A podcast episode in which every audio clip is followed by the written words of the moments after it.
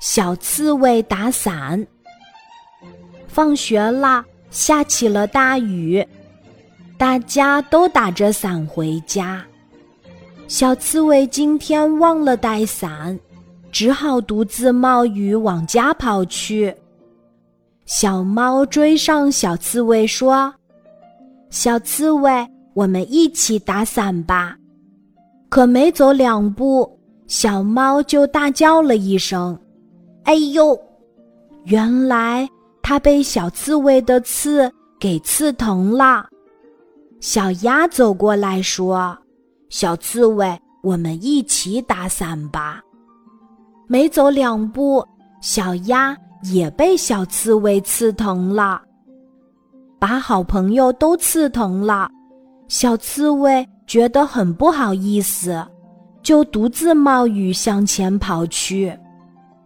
小猫和小鸭想到了一个好办法，他们快步追上小刺猬，递给小刺猬一把伞，对他说：“小刺猬，你打一把伞，我们俩合打一把伞，这下问题都解决了。”谁都不会被刺到，谁也不会被雨淋到了。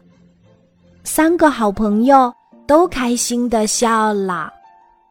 亲爱的小朋友，我们每个人都不是完美的，你的朋友可能会有缺点，但既然是朋友，我们就应该包容并接受他。